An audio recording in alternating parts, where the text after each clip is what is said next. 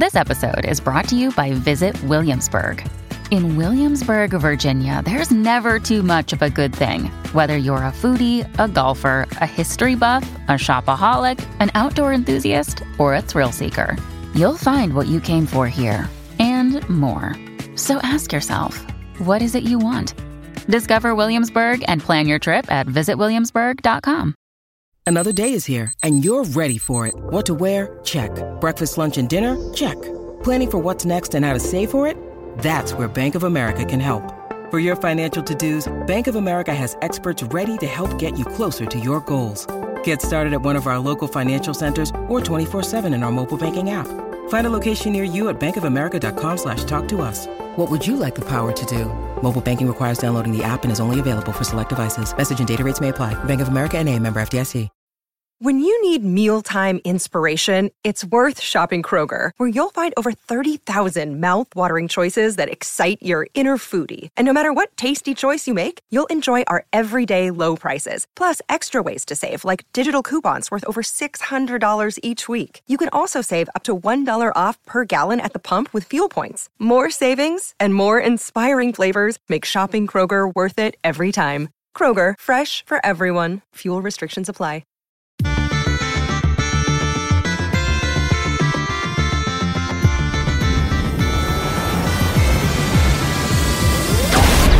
Hello and welcome to the E D H Rec. My name is Joey Schultz, and today I am joined by my fantastic co-host. Hey, uh, he heard that there's now a legendary creature called Inquisitor Greyfax, and he just doesn't understand why someone would use a fax in the year twenty twenty-two. That is so nineteen eighty-nine to use a fax. It's Matt Morgan. So Joey, I hear that if you need a job, you could always try joining the search and rescue teams, because they're always out looking for people. For employment, not not. There it hopefully is. They're not always looking for bodies. Oh, oh, oh okay, we're going. Oh. We're going there. You- we go. You you made a fax machine joke. Like I know. Search and Rescue's trying to find the punchline for that joke too. So I, I appreciate that you were trying to appeal to my uh, loves to play reanimator nature. That was a, a fun a fun way to start it off there, Matt. Uh, there we go. Uh, we're we're all on the same page. Yes. And uh, we are not joined by Dana Roach today. He will be off for this episode, but that's okay because Matt and I have a fun episode uh, for y'all. Matt, what is it that we're actually talking about in this week's episode? Well, we're going to talk about our worst fears, and not the card worst fears, although it is quite the banger, but we're going to talk about our actual maybe like nightmare scenarios, maybe better described, where we just times that might come up in a commander game that just we don't look forward to. We maybe hopefully try to avoid altogether. Yeah, these things that keep us up at night. We wake up in a cold sweat. These things that we absolutely, they, they are terrifying. They haunt us. Will these things occur in a commander Spooky. game? Spooky. It is. Halloween is coming up. There you go. That's exactly the inspiration for it. So yeah, let's totally get into it. It should be a whole bunch of fun. But real quick, before we get into that episode, we've got some quick shout outs to do. First, we've got to thank Chase, aka ManaCurves, for helping us with the post-production of the show. Chase, thank you ever. So you can find them online at ManaCurves. Absolutely the best. So definitely check them out. Thank you so much, Chase. And if you would like to support the show, you can do so by liking, subscribing, clicking all the thumbs up buttons on YouTube, your local podcast app, whatever it is that you do. It's just a great way to support the show absolutely for free. But also, if you would like to support us on Patreon, you can do so over at patreon.com slash EDHRetcast. We have patron tiers of all sorts of levels. So whatever you're looking to get, it's just a nice way to get something back for supporting us on Patreon, whether you want to join our Discord community. You want to see all the challenges stats that we've done over the years. There's all of that and more over at patreon.com slash edhretcast. And true to form, we're going to give that weekly shout out to one of those patrons who went over to Patreon to support us. So this week, thank you so much to Leo Södergren. Thank you. Man, I... I don't have any good jokes on Sodergren. I'm just, that's such a great, fun name to say, just Sodergren. Reminds me a bit of Soderbergh, like of uh, Ocean's Eleven fame, the director there. Like, oh, that's a, oh, yes. That's a good name. Um, although, for the record, sometimes, Matt, I I, I know that this is a, a difficult conversation to have with you, especially right now while we're recording the podcast, but sometimes it's okay if you don't have a dad joke for every single occasion, such as our Patreon shout-outs. I, I don't, that, that doesn't make okay. any sense. It does not compute with you? It does, does not compute. I, I I don't understand what you're saying here. okay, okay. Let's talk about uh, places where we're better acquainted, such as Magic. Let's talk okay. about some Commander stuff instead. That's so yeah, we are we are talking about our our Commander worst fears, some of the things that like might come up in game or. Not even potentially in-game, but like sometimes around the game or uh, just related to Magic that kind of give us a little bit of the, oh no, the the dread, the cold sweats at night. Um, and Matt, you know, how about you go ahead and uh, kick it off for us? What is an occasion that might come up in a Commander game that gives you your worst Commander nightmares? Well, I suppose we'll start it off pretty light here. And just, I hate, maybe not hate, I don't look forward to when somebody has that silver bullet card, that card that it's the exact answer exactly when you need it. Uh, it's always you, you, you build up that, spend that entire game trying to get to a certain point where you can position yourself to win. And then, oh no, they had the perfect answer right when they needed it. Ah, and like, like they drew into it at instant speed in response. There's everybody has one of those fun stories, but also when you just, uh, It's uh you were so close. You, you were so close, yeah. So so like that is the thing that makes this one like I think I feel like everything that we talk about in this episode will actually be pretty tricky because there are occasions where on the one hand, holy crap, that's so epic. Like I have been the person who rejoices when someone gets the silver bullet and totally demolishes me. Oh yeah. But I've also been the person who's like, no, whenever someone finds a silver bullet and totally demolishes me. Like you and Dana have mentioned graveyard hate all the time. And we all know that graveyard hate is a thing that gives me plenty of Commander anxiety because my lovely necromancy decks cannot really survive a Bojuka Bog and a Rest in Peace. And, and you know, I don't even fear like just the Scavenger Grounds. The other thing that I fear on top of it is like when the person with the Scavenger Grounds doesn't just have Scavenger Grounds, they also have an additional desert that Scavenger Grounds can also sacrifice to get the Scavenger Grounds effect twice because you can just sacrifice a desert, not necessarily the grounds itself. So like that's the stuff that makes me like absolutely dread. And and like again, it's it's nuanced because like when I'm doing all my graveyard shenanigans, I do deserve to be taken down a peg because it's way too like like you can't let me do my graveyard stuff. But I still I absolutely I get the cold sweats when someone's just like, oh, is this a, a Ley Line of the Void in my opening hand? How novel, how intriguing. And I'm like, no. Yeah, it's it's always fun to have those moments where uh, kind of like the meme. It's like, oh, somebody call an ambulance, but not for me. Like the, those types of buildups. Though you always get the best stories from there. Yes, it does sting to be on the receiving end of them, but ultimately, like you, you do it for the stories. That's why we play Commander. It's to to have those experiences, to to do those things. So yes, it stings a little bit when you're on re- the receiving end of the perfectly timed brainstorm into Settle the Wreckage or whatever it ends up being. Yeah. But also, it's it's fun. Like you, you you remember those games that like everybody was you know hanging on the the, the cliffhanger type of moments, mm-hmm. and then it resolved. So it, yeah, it's always fun. You, you know, you never remember not having it, but you always remember having the answer. Yes. Yeah. And it's especially fun when like sometimes those answers compound upon each other. Like I have absolutely seen someone play an Ink Shield, mm-hmm. uh, which, you know, stops all of the commander damage, gives you a bunch of Inklings in return. And then they attacked, they did a crackback attack with all of those Inklings that they just got. And then that person responded with an Arachnogenesis. So like all of the Inklings then produced a bunch of spiders. And then that person like cracked back with all of the spiders now that the Inklings were all tapped. And then a Selfless Squire came down. And it's just like sometimes those silver bullets like cascade into even more uh, silver bullets, and that's when the game gets just so absolutely ludicrous that like I, I circle right back around from like, oh no, I'm I'm dreading this to okay, this is the best thing I've ever seen in my life. Um, but I, I do think that there's probably a case to be made that like sometimes the silver bullets are so good that they do really take you out of the game almost completely. Like a Rest in Peace is going to be a lot harder for me to get out from underneath than a one-time Bojuka Bog, or like a Spike Weaver or a Constant Mists being a perpetual fog that it feels like you can't get through, or Spore Frog constantly coming back. That one can actually be like genuinely a little bit like, ah, uh, grinds my teeth a little bit because that doesn't feel as epic. That feels a little bit more like I've lost agency in this game. I can't actually do anything to this person now. And that feels a little bit like a shade darker in, instead of a shade more epic. Does that track with you? Well, well, yeah, Joey, and I think you put it really well that people lose their agency, and that probably tiptoes around future points that we're going to talk about later on this episode. But having the one-time answer is very, very different from a continuous pressure applying. It's something that kind of weighs down and takes the air out of the room type of answer. Mm. Very, very different things. So uh, yes, the, the one time, oh, I gotcha moment is completely different from, oh, I'm going to answer your entire game. And it, yeah. so yeah, the, the, the one time silver bullet ty- type of cards, I love it. They lead to amazing stories. But yes, cards that make people lose their agency over what they could be doing in the game, probably even worse.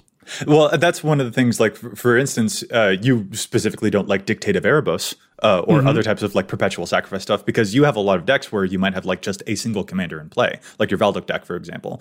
And if all I'm able to do is just sacrifice a single creature and you just don't get to have your commander around anymore for, like, basically the foresee- foreseeable, like, rest of the game, yeah, that, that do sting. That does kind of suck. And in plenty of playgroups, that isn't necessarily a problem, but that is the thing that I, as an opponent, want to make sure that I am aware of when I'm playing games against you. Like, I had plenty of sacrifice stuff in my decks, but one of my family's favorite types of decks to play is Voltron. And I was like, oh, I want to have fun with my family. I don't want them to feel like they can't get out from underneath these sacrifice effects. So I'm not going to play these in this deck, or I'm not going to play that deck against them. I'll play something different. So, like, that is uh, a way to navigate through those things, because sometimes, like, the cool epic answer that you got does turn into something a little bit more nightmarish. Yeah, absolutely. It, you, and this is probably something that just gets measured out in your, your pregame conversations. What are we trying to do? How how hard are we trying to, to beat each other up? uh, and yeah, if that's not solved, then yeah, it's something that you probably need to get figured out for your next before your next game night. So yeah, well, Joey, so how about you? What what is something that that keeps you up at night in cold sweats? Well, I think that, like, you know, that was a fun uh, intro to the idea, but, like, uh, yeah, sort of piggybacking off of that same thing, I think that this could be a way that we talk about something deeper. Specifically, you just mentioned pregame conversations, and I think that's going to be, like, a running theme throughout this specific uh, episode is, like, the importance of those pregame conversations. Specifically, because genuinely, one of the things that actually does, like, not prey on me in the, like, ah, Bojuka Bog is. It scares me kind of way, but, like, in the genuinely, like, okay, I really don't want this to happen kind of way, is when one person just doesn't get to participate much in the game at all. Mm-hmm. Like, Matt, you and I have definitely experienced this uh, when we are streaming twitch dot t v slash E D H Retcast. It is so much fun, and specifically, nice plug, the, nice plug, nice plug. That, thank you, thank you. I'm getting, I'm learned, I learned it from watching you. Uh, the uh, the experience that sometimes we worry about, like, when we're getting everything together, is we're going to have an awesome guest on, whether we're having Ashlyn Rose on or Lady Danger, or if we're having uh, the folks from One More Mana on. Like, we we just love having guests on mm-hmm. to the stream, but we do have an anxiety where, like, what if someone gets a bad draw, and then, you know, we're playing a game in front of a whole bunch of people, and that person just gets stuck mana screwed, or their deck just doesn't ever really come together. They don't get to do a whole lot. Yeah, yeah. Are they going to not enjoy their time, not only, like, you know, in the game, but are they going to, like, walk away and feel bad about having spent that hour with us? We don't want them to, to have that, and we don't want the audience to feel bad having watched it either, and just feel sorry for a person. So, like, uh, and, and, you know, that also goes for us too. Like, we also get mana screwed, and we just want to make sure that there's, like, an even game for everyone. But, like, when one person doesn't get to participate a whole lot, ah, man, it hurts. Well, not even just exclusive to our streams, but just in, in regular games with, with people. I remember there were a couple games uh, we went to Command Fest Richmond several months ago. I sat down for a game, and there was one person, they, they drew a, drew an opening hand, didn't look so good, so they drew an op- opening hand again. They're like, uh, and, you know, they visibly were kind of like, oh, gosh, dang it. And so then they drew, they, they drew six. They said, well, the six isn't even good. Most of the time, if you have a pre-existing play group, you can probably encourage people to to play however you want. But at, at in this situation, the, the other three people at the table were just kind of like, you know, just just draw again, draw a good seven, just just get a good good opening hand. Mm. That's kind of encouraged, and I, that's probably one of my favorite rules that Commander players have, quote, ignored. Um, we we still follow it, sort of, but the the the opening hand is probably the worst way and worst reason for people not getting to play. Um, if you're playing in, in more powerful, tight-knit decks, then yes, I, I totally understand that the mulligan rule is a huge part of encouraging proper deck building. But if you're just playing casually just to play, you're, you're meeting new people, you just want to have fun, man, the, oh, just just encourage people to just find a good seven. That that's one piece of advice I would have for people. There's even, I sometimes notice on streams, because I lurk a lot on streams. I, I mm-hmm. really like, I like watching my friends play Magic. Um, and I totally notice that if someone's getting mana screwed, a lot of streams also have like a, just, okay, it's been three turns since you had a land drop. Just go free cultivate. You get a free cultivate. Like you get a, a free go find some lands, because we yeah we want to play this game with you. Like that is why we're all here. We want to be glad that we spent our time with each other and that we spent our time playing this specific game. And so that is definitely a, a you know, the mana screw is one of the biggest ways that that can uh, that can come up is if like someone just doesn't happen to get the resources that they need. But it does come up in other ways too, such as, you know, the examples that we mentioned earlier, where like if one person's strategy is so overwhelming that it completely eclipses another person's ability to do something, that actually does factor into my threat analysis, because like it, what, you know, what I am going to do in my success in the game is certainly a thing that I'll factor in, but I also want to make sure that everyone's having a good time. So sometimes if I see that one person's got some, let's say, sacrificey stuff or uh, certain, I don't know, like a, an Aura of Silence, for example, is making yeah, it sure. so that the Artifact sure. deck or the Enchantress deck over there isn't able to play as much as me with all of my creature-based decks, I might target the person with the Aura of Silence just a little bit more than I probably normally would to make sure that the enchantment player over there still gets to do some stuff. I don't want to like give them free reign necessarily, but I also want to make sure that they can get out right. from underneath the powell that has been hanging onto them the entire game and preventing them from getting any momentum at all. Well, I, I, I know I personally had an experience where uh, I, I was playing with somebody that I they, I knew them a little bit, but I wasn't super familiar with them. And they said, well, you know, you talk about your Valduk deck. I, I would like to play against it. I was like, okay, yeah, definitely. Totally doable. And they pulled out a Slimefoot the Stowaway deck. And and for those of you who aren't initiated with Golgari, uh, like Joseph M. Schultz here, mm-hmm. uh, Slimefoot is very much known for an aristocrat style, sacrifice my things, get all the things type of decks. So I was like, um, okay, we'll see how this goes. And I knew this person probably, they're a little spikier than the, the, the typical commander player. And so they just eventually, I would say probably, you know, turn six or seven, things were starting to kind of ramp up a little bit. Uh, a Dictate of Erebos came out. I was like, well, sure. Okay. So, so... Yeah, I, I effectively didn't get to play a whole lot the rest of the game because they just waited till my tokens that I made with Valduk went away, sacrificed a creature, and, and I was effectively just locked out of the game. So yeah, th- those types of situations where maybe somebody just effectively, like you said earlier, Joey, loses their agency in the game, that is such a huge, huge part of why people get sour experiences and, and leave a game thinking, did I kind of waste a little bit of time there? Um... Hopefully it's never that bad where you think you absolutely wasted your time, but right. you know, as long as you can have those conversations. And there there was a, a Twitter thread, thread recently about people who, you know, if you don't get to do the thing, then sometimes commander players will just concede. But I totally understand where that, that thought process of, well, I, I don't get to do the thing anymore, so why I, I I'm I'm just kind of wasting my own time here. Commander players, like they like to do the thing. That's why we're playing Commander. That also is like immediately so nuanced, right? Because like mm-hmm. there are certain situations where like I, I like, so for example, if the Zakama player has been able to do the Zakama bounce situation, get a whole bunch of mana, and then the Zakama player is able to take out all of your creatures, gain basically infinite life, and also kill all of your artifacts and enchantments. That is a situation where I'm kind of like, all right, I understand why if everyone feels that this game is over, this game can just be over, because I don't think that I can play anything that will stick. And the waiting for the commander damage to slowly take me out. Mm-hmm.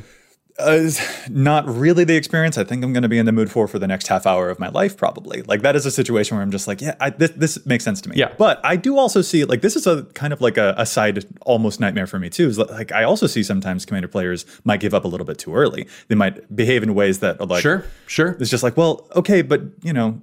Just because you didn't have the answer doesn't mean that there was no answer for this situation at all. And maybe one of your opponents actually, like, maybe you need to do a little bit of team talk with them to see what's really going on, because that's totally happened to me as well. I've certainly seen commander players who give up faster than they necessarily needed to.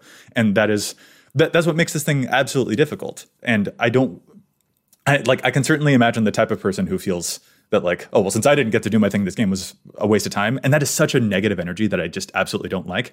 But there is also a flip side where like sometimes the things that happen in a game are so much of a like, a, oh, okay, there's really nothing I can do, that like it just does make sense to wrap it up from there. So like this is a, a difficult yeah. thing to balance, to figure out how to thread those needles. But and well, and to go back again to what you said, I don't know if people...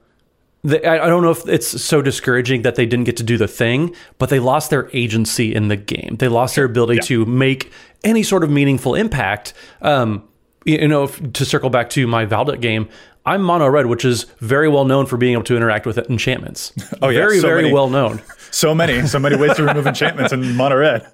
Yes, but and so yeah, so I, I sat there and and I effectively didn't get to play the rest of the game, and, and I ended up I didn't, but. Um, Yeah, just absolutely. When when players lose their ability to even influence the board state, not even not so much play their commander, because sometimes, you know, a commander has to be answered. People do. Mm-hmm. So it, every every game is it, it's it's impossible to put down one straightforward rule that applies to everything, because there's so many variables. But in, in, in a lot of games I've seen, yeah, when when people lose their agency to the game, they kind of lose their interest in playing that game. Yeah. Well, and Joey, too, I guess one situation that I know I've come across several times in games, especially with newer players, that I always feel bad. And and I, I know it's happened to me a couple times, too, is sometimes when you're playing and you discover a negative synergy or a negative interaction within your own deck, something ah. that you, you don't really plan around. And, and yes, it is possible in twenty twenty-two with all the words they're putting on cards that you maybe misunderstand how some of the cards work and some of the interactions. There's tens of thousands of cards to play Magic the Gathering with. There's no way to memorize how each and every single card interacts with each other. And so sometimes you might sit down and you might discover it's some negative synergy that you accidentally put into your deck. And maybe it looked like a good idea. Maybe you just like threw a card in for filler, but nothing, especially, like I said, with new players, this is where I feel the pain the most, when you have to kind of tell the person, actually, that's that's not how that works, or it, it doesn't yep. doesn't work that way. That's always such a, it's a crappy situation to be in, to have to be that person, but also, I'm sure, especially if you're a newer player, there's some amount of embarrassment, too, about, you know, you're playing with people and, and you don't even understand how every single card in your deck works. Uh, I absolutely feel that. Like, yeah, there's it's a nightmare being the person who discovers, oh, wait, this thing doesn't work the way that I thought it was. There's mm-hmm. like a social, like, like the embarrassment, as you said. But there's also like the person who points it out. Like, there's no way that you don't feel a little bit bad, right? Where you're just like, okay, yeah. I'm sorry to tell you about this, but like in your Planeswalker deck here that doesn't have black in the color identity, that Garrick Relentless that you're playing, which has green on the front half but has black and green on the back half because of the color identifying icon, that one actually doesn't work in your Planeswalker deck because of these really obscure rules about color identity that you aren't as familiar with yet. And like, you feel horrible saying that. Or, or like another mistake that I definitely see a whole lot is with the Myriad mechanic. Because Myriad, let's say you put a Blade of Selves onto like an Elder Gargaroth as an example. Myriad makes tokens of creatures that are already tapped and attacking when you attack a player with the equipped creature with that Blade of Selves. And Elder Gargaroth has an attack trigger. Whenever it attacks, you can do like eight different busto things. It's a really fun card. And there's a mistake that I totally see happen a lot with that type of situation where the creatures enter the battlefield already tapped and attacking, which means they haven't declared the attack and don't get the when this creature attacks trigger. Mm-hmm. That is a, another huge mistake that I see all of the time. And it's a really intuitive mistake. And pointing out those mistakes, you know, you want to play the, the game right. You don't want the person to walk away not knowing how, how the rules work and thinking that this rules interaction is how the, the game can go, because sometimes those rules interactions might be like a little bit too busto. Like, that's why the rules are the rules. But at the same time, you feel you feel horrible pointing that out to someone, because you run the risk of making them like fall out of love with the thing that they loved about their deck so much. Yeah. When, oh, yeah. Like, that's the thing that really sucks, is I'm, I, I feel bad when one of those rules interactions comes up, not even when I'm the one who's guilty of it, but also if it's like, I don't know, also when I'm the one guilty of it. Oh, like yeah. In, in all situations, when you discover that there's a rules interaction, it's just yeah. like, oh, no, this could be very awkward. I hope that we manage to go through this gracefully. Fingers crossed.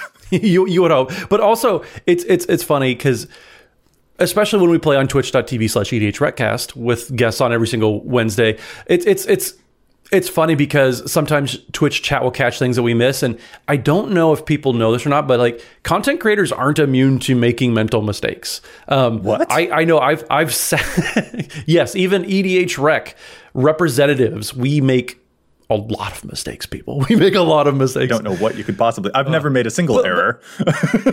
I, I know that I like, it, it, I, I don't want anybody to think that we're kind of trying to kind of talk down to people who have had made this mistake, because I've made this mistake on stream.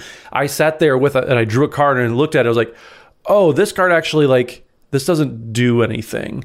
Um, and it, uh, for me, it most often it happens when I take one deck and transform it into a different one. So I have a couple holdovers, mm. but I've drawn several cards in several different decks. And I look at it, I was like, oh, this actually, huh? Well, I, uh, pass the turn, because this doesn't do anything for me right now. Um, I've made that mistake so many times. So it, it, yes, we're we're speaking from experience, not just on the, you know, oh, hey, by the way, the, the interaction doesn't actually work that way. But we've been on the receiving end of, oh man, I made a I made a mistake. I, it doesn't actually work that way. Um, so yeah, it, it's on on all sides. This these situations, it, it stinks. And what I've ended up actually doing more often than not is, if if, a, if somebody plays a, a card and, and it doesn't work the way they want to, kind of the table typically is agreed, okay, we'll let it work this one time, but it's not going to be mm. continual, let it happen every single turn. Um, there was an equipment deck that that had uh, an equipment that they wanted, I forget what it was, um, and they forgot how, I believe it was how Shroud works. They're like, okay, well, I want to put this thing on this sh- thing with Shroud, and it would, Shroud doesn't happen anymore. They just don't print cards with Shroud, so like it's easy to forget that Shroud means you can't target it at all. It's very different from Hexproof. And so the, there was a newer player. They, they're like, okay, we'll let you get around the Shroud this one time, um, but just to make sure, you know, moving forward, it actually doesn't work that way. You can't target your thing with Shroud. And they're like, okay, like, thanks for letting me know. And and it, it ended up turning into a teaching moment, which is hopefully the result that you can get from a lot of these situations here.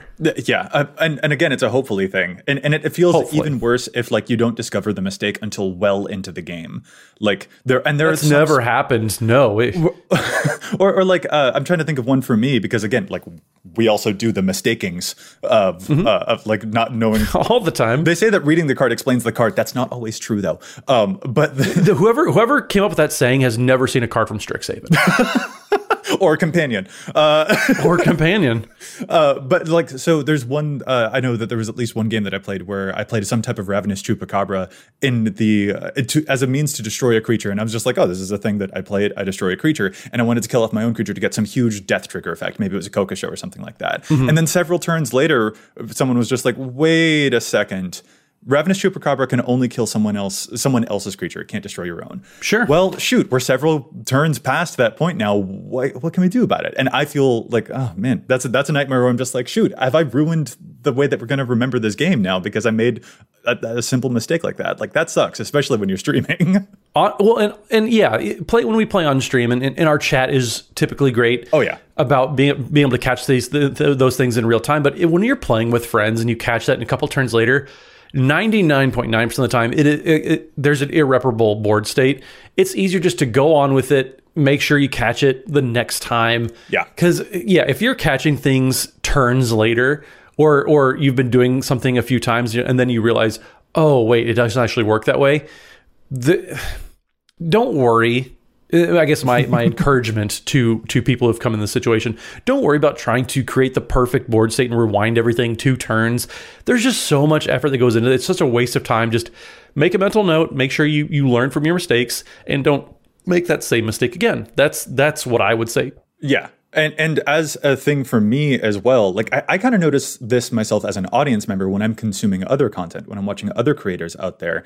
Like I, I sometimes have that feeling where like, oh, I spotted a mistake. And that kind of almost makes me feel like, well, shoot, there's this big mistake that's in this Commander gameplay, for example, and that has impacted my joy.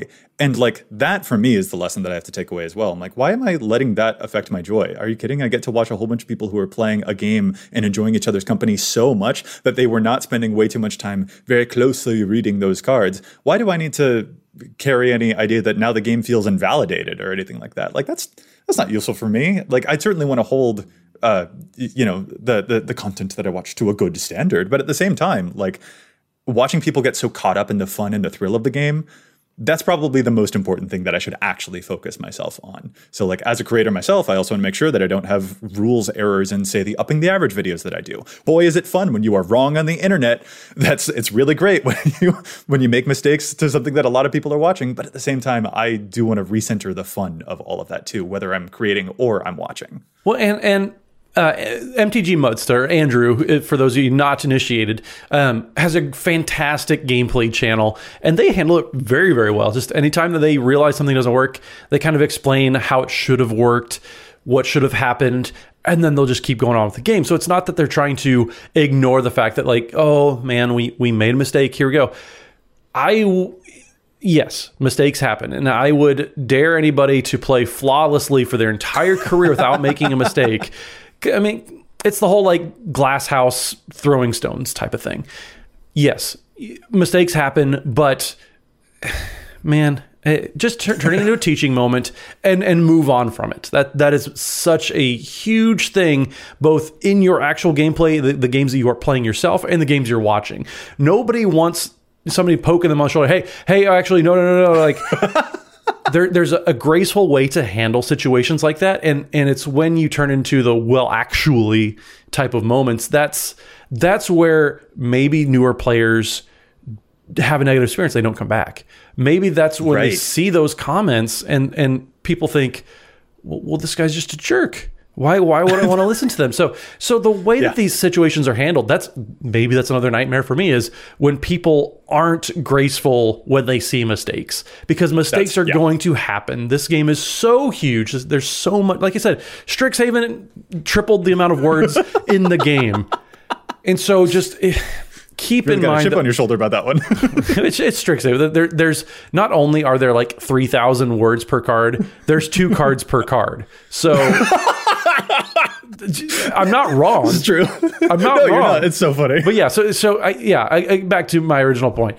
Handle these mistakes gracefully. If you see somebody making a mistake, be encouraging, be teaching, be be part of the community that people want to join. Is I guess my biggest take home phrase there. Yeah, no, the, the, I think, in my opinion, the most important thing that you said was nestled right in the middle of all of that about like a newer player not enjoying the experience and not wanting to come back. Mm-hmm. That is the ultimate, that is the er nightmare scenario where we have not created an environment where people want to, to play the games. That, that right there is the thing that like, yeah, ha- handling the gracefully, it's tough, it's difficult, whether you're the person who accidentally did the mistake or you're the person pointing it out. But like the ultimate point of all of it should be like, hopefully we maintain a group that is enjoying each other's experiences here. And that is the thing to like always try and keep a focus on, um, which because the, the biggest nightmare would be like not having people to play with and having people who don't want to come play. Yeah, that would be. Matt, we're getting into some deep stuff. Should we take we, a break? The, the weeds. I was going to say, what we should really keep our focus on, Joey, is is challenging stats. Yes, let's take a quick break, and then and then we'll come back with some stats that have been challenged. Alrighty, let's get to challenging some stats, because there's so much data on E D H Rec, but we don't always agree with it. Sometimes cards are over or underplayed. And I've got a fun one here that, um, I don't know, I hope that it makes Dana proud, because it refers to a card that makes you pay life to draw cards. And as we know, that is one of Dana's absolute favorite things to do. Specifically, I want to spend a little bit of time talking about Painful Truths, which is such a good card. And in fact, it's showing up in over thirty thousand decks just in general right now. Like this card sees plenty of play, but there is a specific niche that I think it could see even more play, because that's just how much of a good card it is. Painful Truths is that two and a black sorcery that says uh, you draw X cards and you lose X life, where X is the number of colors of mana spent to cast this spell. So most of the time where you're going to see this card is in multicolor decks, especially like Mardu decks or any five-color deck, because it's going to be three mana to draw three cards. But I would wager that you should actually probably also consider playing this in some two-color decks as well, specifically any two-color decks that care about a lot of treasure tokens. So, for example, Brakkos, Party Leader, makes a lot of treasure tokens, or Kalane, Reclusive Painter, also makes a ton of treasure tokens. And those treasure tokens can tap to add any color of mana. So you can actually get this three mana draw three lose three effect even in a two color deck if your deck is all about creating these multicolor mana sources. And I just think that this is kind of a, a fun, unique niche that even Mister Dana Roach, paying all of his life to do things, would be extremely happy to see. So yeah, if you play Treasures, consider Painful Truths, even if you're not playing three or more colors. Matt, what's your challenge? Well, my challenge this week comes from a listener. So Greg Bolton, not to be confused with Michael Bolton, but Greg Bolton, uh, shot us an email and had a really good challenge that uh, I'm actually kind of a big fan of, especially having recently built my own Spellslinger deck. So uh, Greg points out in uh, Spellslinger decks, especially Veyran, Voice of Duality. So that's the, is it Spellslinger? Uh, whenever you cast or copy instants or sorcery spells, Veyran gets plus one, plus one till end of turn. And then casting or copying instants or sorcery spells, uh, if they cause a triggered ability to Uh, of a permanent you control to trigger, it triggers an additional time.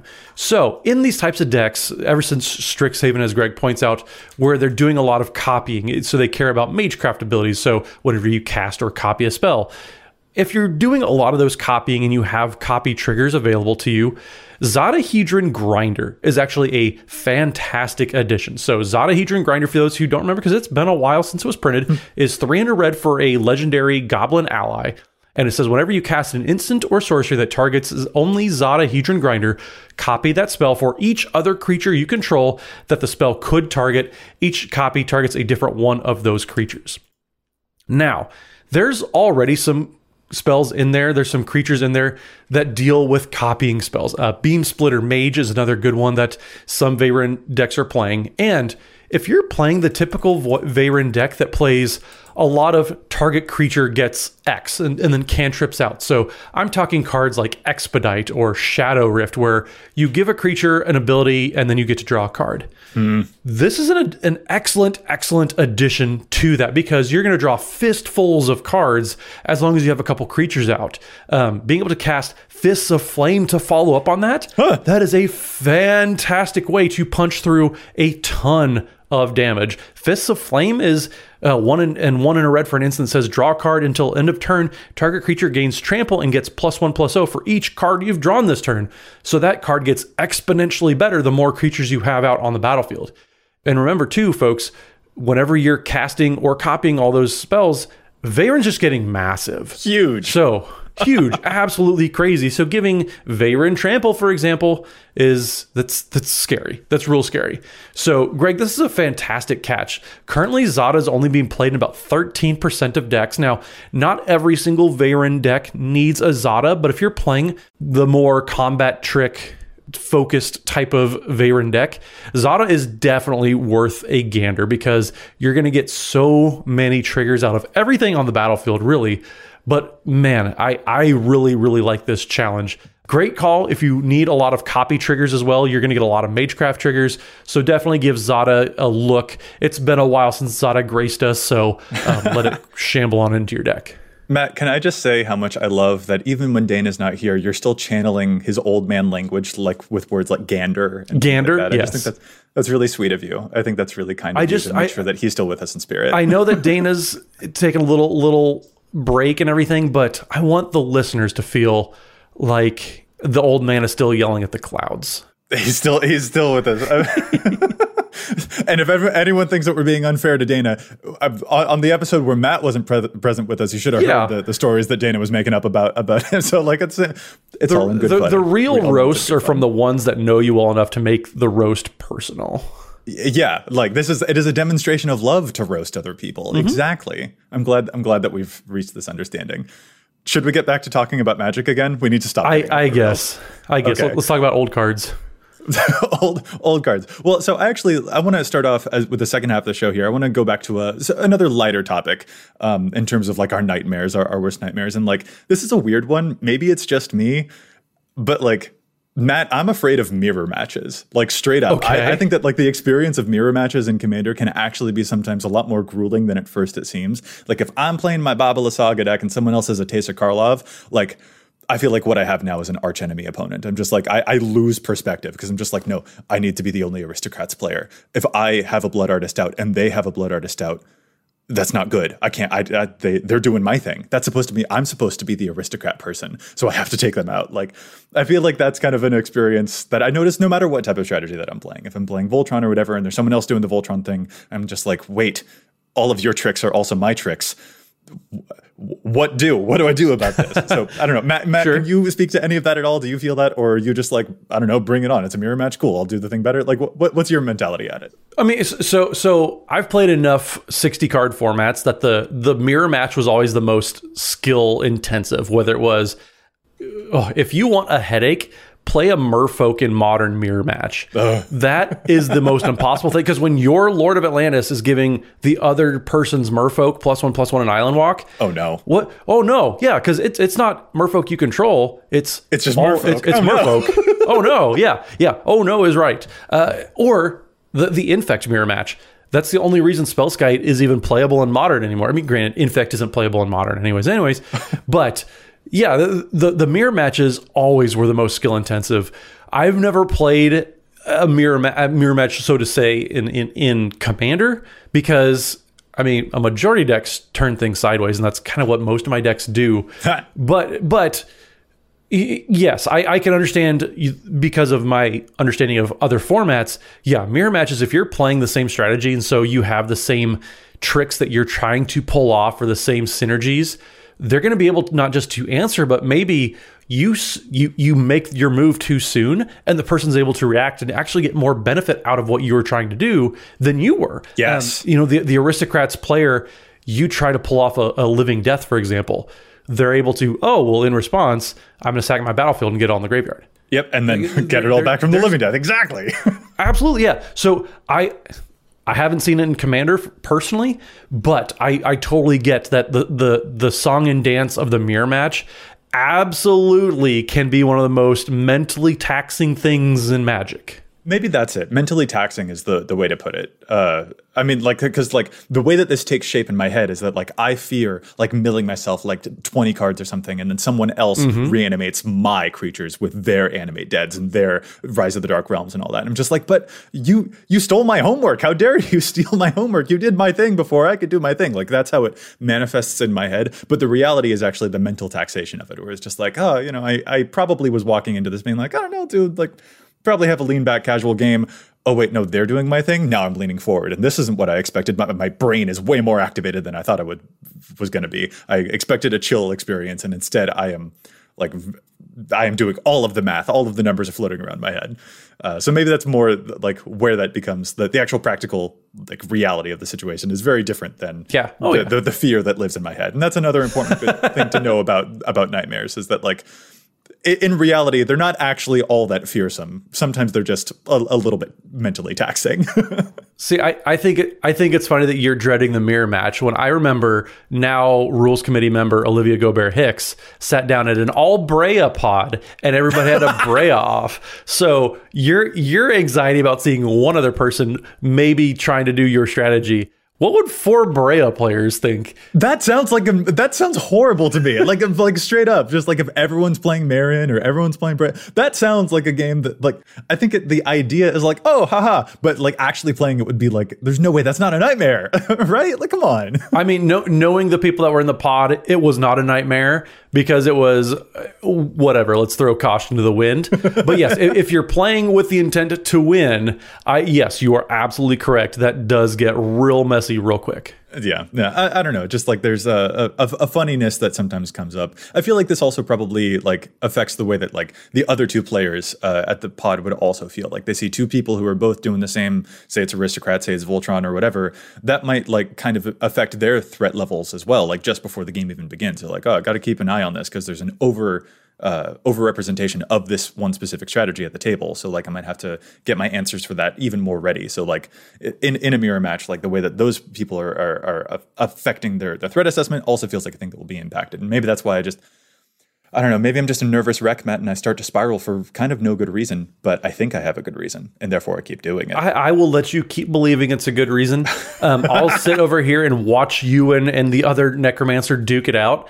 Um, and I'll just be watching, taking notes, enjoying myself, and those, those are my creatures to reanimate. Don't reanimate my creatures. Yeah, that's that's actually your solution there, right? Like when those happen, you can just watch me tear my own self apart. You don't even have to. Well, and, and that's kind of funny too. It, it, it, when you put yourself into that third and fourth seat, you see those two people fighting over that one synergy. Well, mm. that they're distracting themselves, and you don't even have to do anything about it. That's just they're living rent free in each other's brains, which which gives. The, the third and the fourth person more room to maneuver. Like, okay, we can yeah. kind of ignore them. We're just going to beat up on each other over here. Um, when you guys are done, I guess, let us know. Yeah, l- let us know which one of you necromancers finally came out with the uh, with the Coco Show in play after that big reanimation battle you kept on having. Now, granted, uh, yeah. that probably spells demise for the third and fourth people because the Rise of the Dark Realms probably got like thirty creatures. There's also that. There's also that. Yeah, I can't be too complacent about it. Anyway, that's enough about the the mirror match. I, I don't know. For me, it's a kind of like one of those borderline funny type of like. It's not a real anxiety of mine, but I'm just like, oh, this might change the way I was expecting to go into a game of Commander. So that can sometimes be more taxing than I thought it would be. But that's enough about that. Matt, let's move on to you. Sure. What is a nightmare, big or small, that affects you going into Commander? Well, so I guess I'm going to bring my heavy topic to the table here. Well, so a situation that I think hasn't really happened a whole lot anymore, which I'm grateful for, for, for a couple reasons, is you get into situations where maybe people aren't being completely honest with the power levels of their decks. You know, the, the whole like the, the joke is, oh, well, my deck is a seven, but it's never a seven, is it? No. Oh, no, that's a, yeah, that, that is still a, a reality to contend with. You're absolutely right. Yeah. The, the, I, I, don't, I don't know that like I can characterize it as like malicious misrepresentation of a power level necessarily. Mm-hmm. I, sure. I personally don't see that happen as much. I think it's happened to me one entire time in the past calendar year, but uh, it, it is also like, uh, yeah, actually trying to find it is, it, it, it's still difficult. So like, yeah, yeah the, the, the nightmare of it being like, oh, that isn't necessarily what we thought you were going to play can still kind of exactly. weigh on a game. Yeah, yeah. yeah. The, the, and with smaller insular playgroups, it's kind of harder to pull off. I would say, it, like when we play together between you, Dana, and myself, we kind of know when somebody's trying to build up a new deck. You know, we'll talk to each other about some ideas. We may not give all the details because we want to. We still like to surprise each other, I would say. Okay. Yeah. But yeah, it, it with smaller playgroups, it's it's kind of hard to pull off a deck that. Uh, The, the the joke of like, oh, my deck, it, the deck never does this, but it, it does it more often than not. Or people who say, yeah, I've, I've played a couple de- I've played a couple games with this deck. It's kind of new. I don't really know how powerful it is, but they know how powerful it is. They they're the ones that built the deck.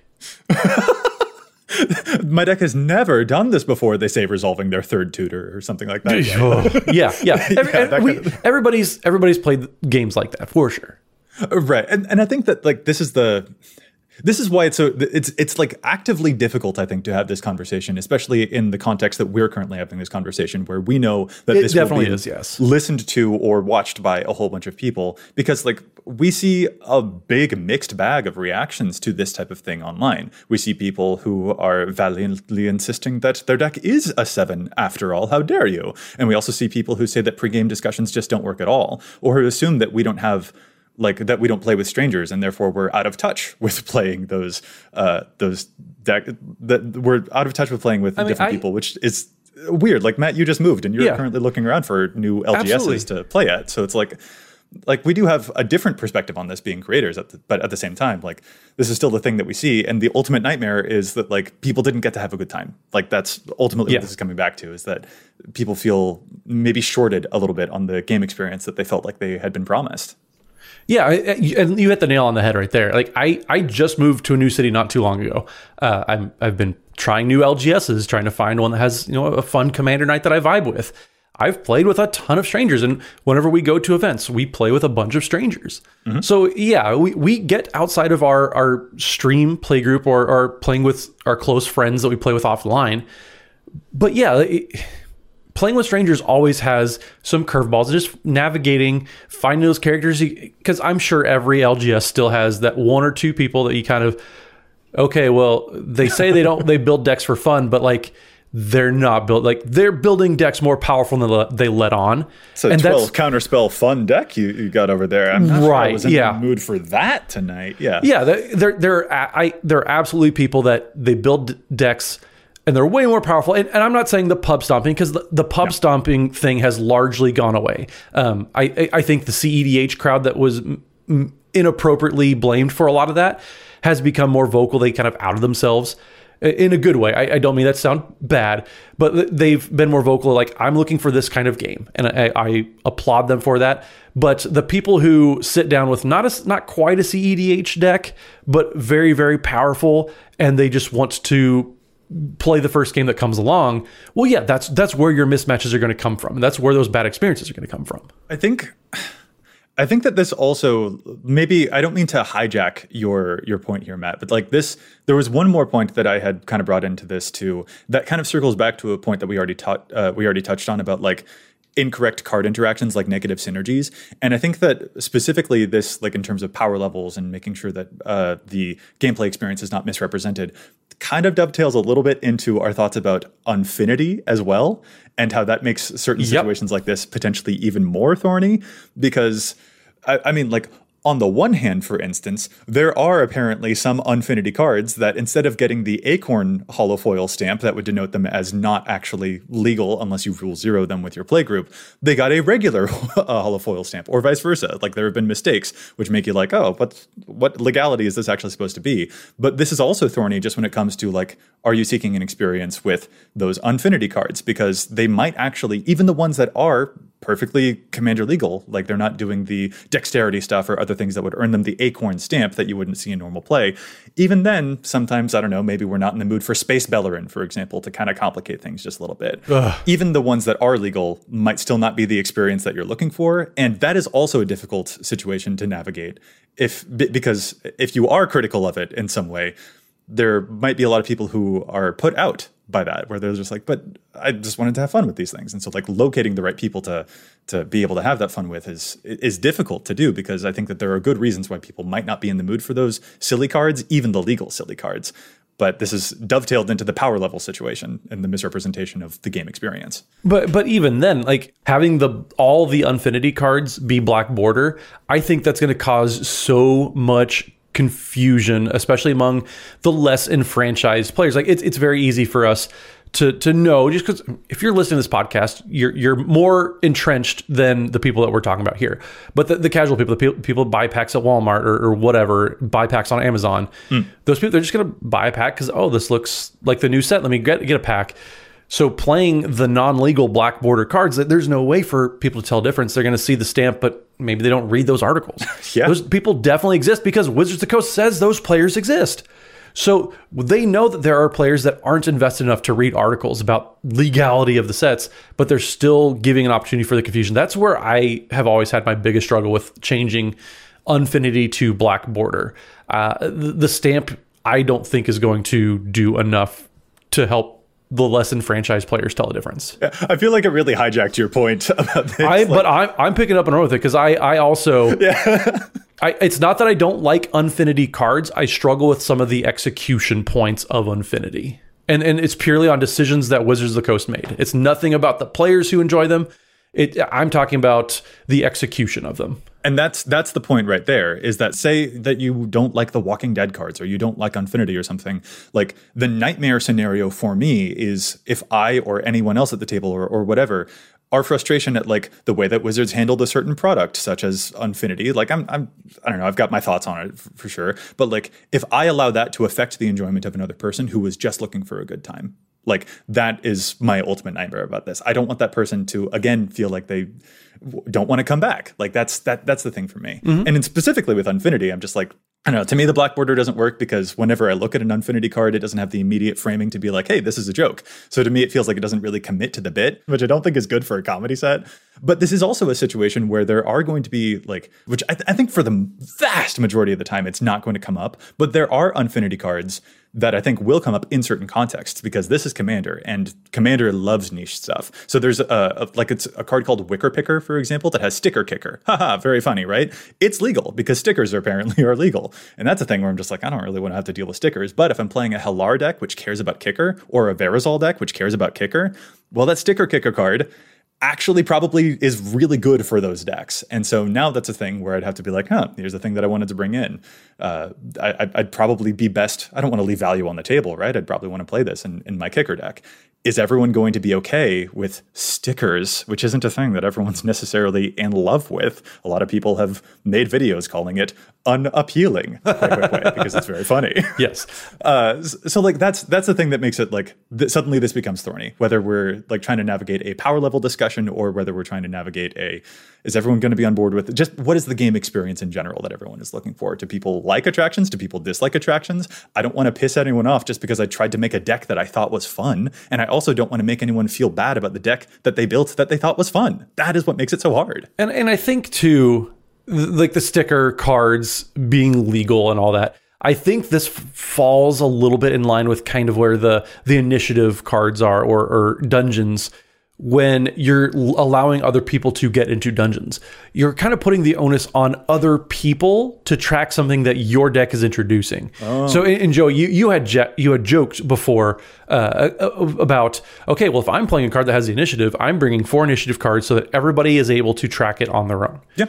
It's stuff like that. It's just, if if this is the type of yum that you have for your decks, then being a little more proactive to keep that experience positive for the other people that maybe weren't prepared for that type of game. I, I don't have uh, the Undercity card laying around, so I'm, I, the initiative kind of doesn't do it for me, and I don't want to be on my phone the entire time when we're playing a game. having those those things set aside ahead of time just to prepare the people that you would be playing with, I think that's going to go so, so far in smoothing over Joey's old man curmudgeon sitting on his front porch yelling at kids type of attitude about stickers. I'm younger than you. I, How I, dare you? I, I know. But, but, but, but then also too, like I, I'm not an unset person. Like I'm just not the target audience. I still don't know how stickers work. And now I'm supposed to keep up with them. And so that's, I guess that's my biggest confusion was I used to be able to ignore unsets because I, I just, That, that's fine. Somebody else will somebody else will enjoy them. Um, but now like I, I kind of have to because these unset cards are legal and I don't know what the mechanics do. So I, I it's just more work on something that I just otherwise wouldn't have not paid attention to. Let, let me ask you this, Matt. If there's a sticker on a card and then that card gets bounced back to your hand, what do you think happens to the sticker? No idea. I, I've gen- Could but, not tell but, Intuitively. Intuitively, what would you expect to happen if you're playing Unfinity and you've got a sticker on a card and then that card gets bounced to your hand? What do you uh, I, I, I'm a, right? are, are we playing on Arena? And is this is, is this alchemy? Um, I'm, I'm okay, but, but seriously, I'm assuming that uh, the, the sticker would stay on the card because it's stuck. Like. You would you would think it's Huey Lewis no. the News. I'm stuck on you or whatever. But since since this funny thing is now operating within black border rules, actually the sticker will not stay on a thing that is put oh. into a zone where you can't trade because it's supposed to function like a counter. That's how they went with those things. So like there there's an unintuitive thing, right? Like interesting. So I I say this as a person who loves unsets. Unstable is genuinely one of my top five draft environments, like legitimately ever. It oh. was so fun. Okay, I'm I'm not kidding. It's like right up there with Khans of Tarkir for me. I loved it. Okay. And Unfinity makes me feel a little bit deflated because by trying to make some of those things black bordered, it feels to me that they lost some of the intuition of silliness. And so that's where my frustration comes in. Sure. But me sure. explaining all of that took half an hour on a freaking podcast. Like, and so like that is difficult to navigate when we're trying to like sit down and have a fun game with people who wanted to play this, just want to play their Halar kicker deck. And there might be sticker cards in there, which is... So then suddenly this becomes like, oh, there's a, a mental onus of like the complexity of it, which is certainly sometimes tough. But then there's also like the, if, if I'm bringing all of my baggage into that, I don't want someone else to be affected by my baggage is what I'm trying to finally get around to here. It's just complicated. And, and you just hit the nail on the head too with that's, that's my baggage. As you said, everybody has their own own baggage that they're bringing into a game, their own emotional attachments to X, Y, Z, their own aversions to everything. And so being aware of what dislikes you have and making sure that you're not letting that spill into someone else's enjoyment of something that they really, really like. There you go. Uh, if, if we sit there and, and you know, say, you know, we, the next game that we play, Joey, or yeah, Joey, Dana, whoever, you want to play a sticker deck. Um, please be patient with me. Like, I, I, I don't know how this yeah. certain... sticker mechanics work. So I'm going to, I'm going to ask questions.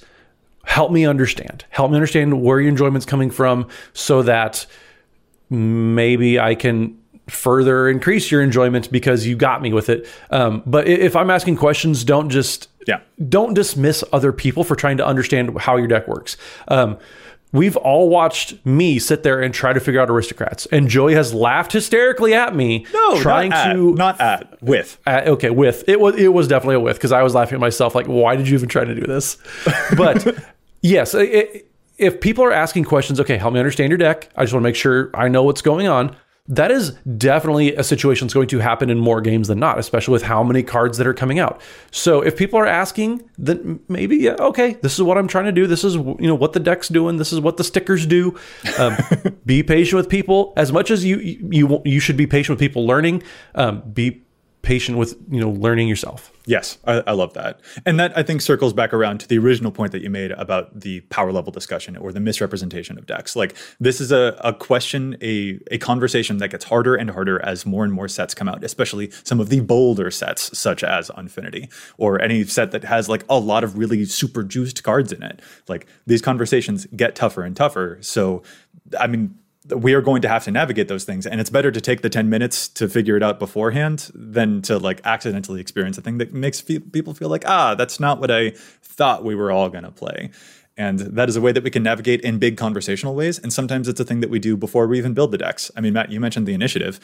I don't put one-off initiative cards into my decks because I don't think that it'll, that the fun would be produced well enough by that. I don't mm-hmm. even put uh, one-off night and day cards into my deck because tracking the night and day, I'm just like, eh, it's just not worth it to have that one card in my deck, even if it's a good card. to start tracking night and day for the rest of the game this way. And that is... A- and if it's not worth it for you, Joey, it's definitely not going to be worth it for the other people at the table. I mean, yeah, kind of, yeah. And it's yeah. your deck. That That's, that's the thing. It, people putting the onus on other players to track their mechanics that they that they supposedly cared about. So that's where I'm like, ooh, help help us out it's, here. Yeah, this this conversation gets harder and harder every year, and that's okay. Like, the nightmare scenarios that we have is when those things are not handled gracefully, and it makes someone feel put out, and that they are they don't feel welcome at the table and stuff like that. Like, again, that is like the er example of all this. We want people to enjoy the time that they are spending with us, that they are spending playing the best game in the world. That's that's the thing it always comes back to. Matt, are we being cheesy again by uh, kind of wrapping up this entire episode on the I, point of like I, I, empathy? We're not, now, now we're having those dreams you don't want to wake up from, and, and instead of the nightmares. So I, for the sake of not misleading our audience, we should probably circle back to being grumps. Being oh, do we have to be grumps? I don't, I don't we don't have to be about this. We don't have to be grumps. That's fine. Th- that's the thing, right? Like, any complaint about anything always comes from the fact that we care a whole lot about all of this stuff. It's true. It's so true. Yeah. So like. I don't know. I've, yeah, we, we, it, we're just we're just trying to help pass on some of our past experiences, um, some of our game knowledge, knowledge pertaining to the game to other people. We're, we we we hope that this podcast is informative and educational to help make your future games better with your friends, with strangers, whoever. And so yeah. if we sound grumpy or curmudgeon-y, it's only because we care so much about the game. We want to see it flourish and see people enjoy the game, maybe just a little more. Yeah, yeah. Well said. I could not have said it better myself. And uh, that is why I will never wake from this nightmare, because uh, it is hard. because be, be, it's actually because it's the, the, the person who just outdid you with words was not an English major. That's that's the nightmare for you. That's the true nightmare. It's absolutely the case. Oh, no. I was just... Do I, do I have to hand in my degree now? What do I do? That's I have true. to give up my position as the editor. Okay.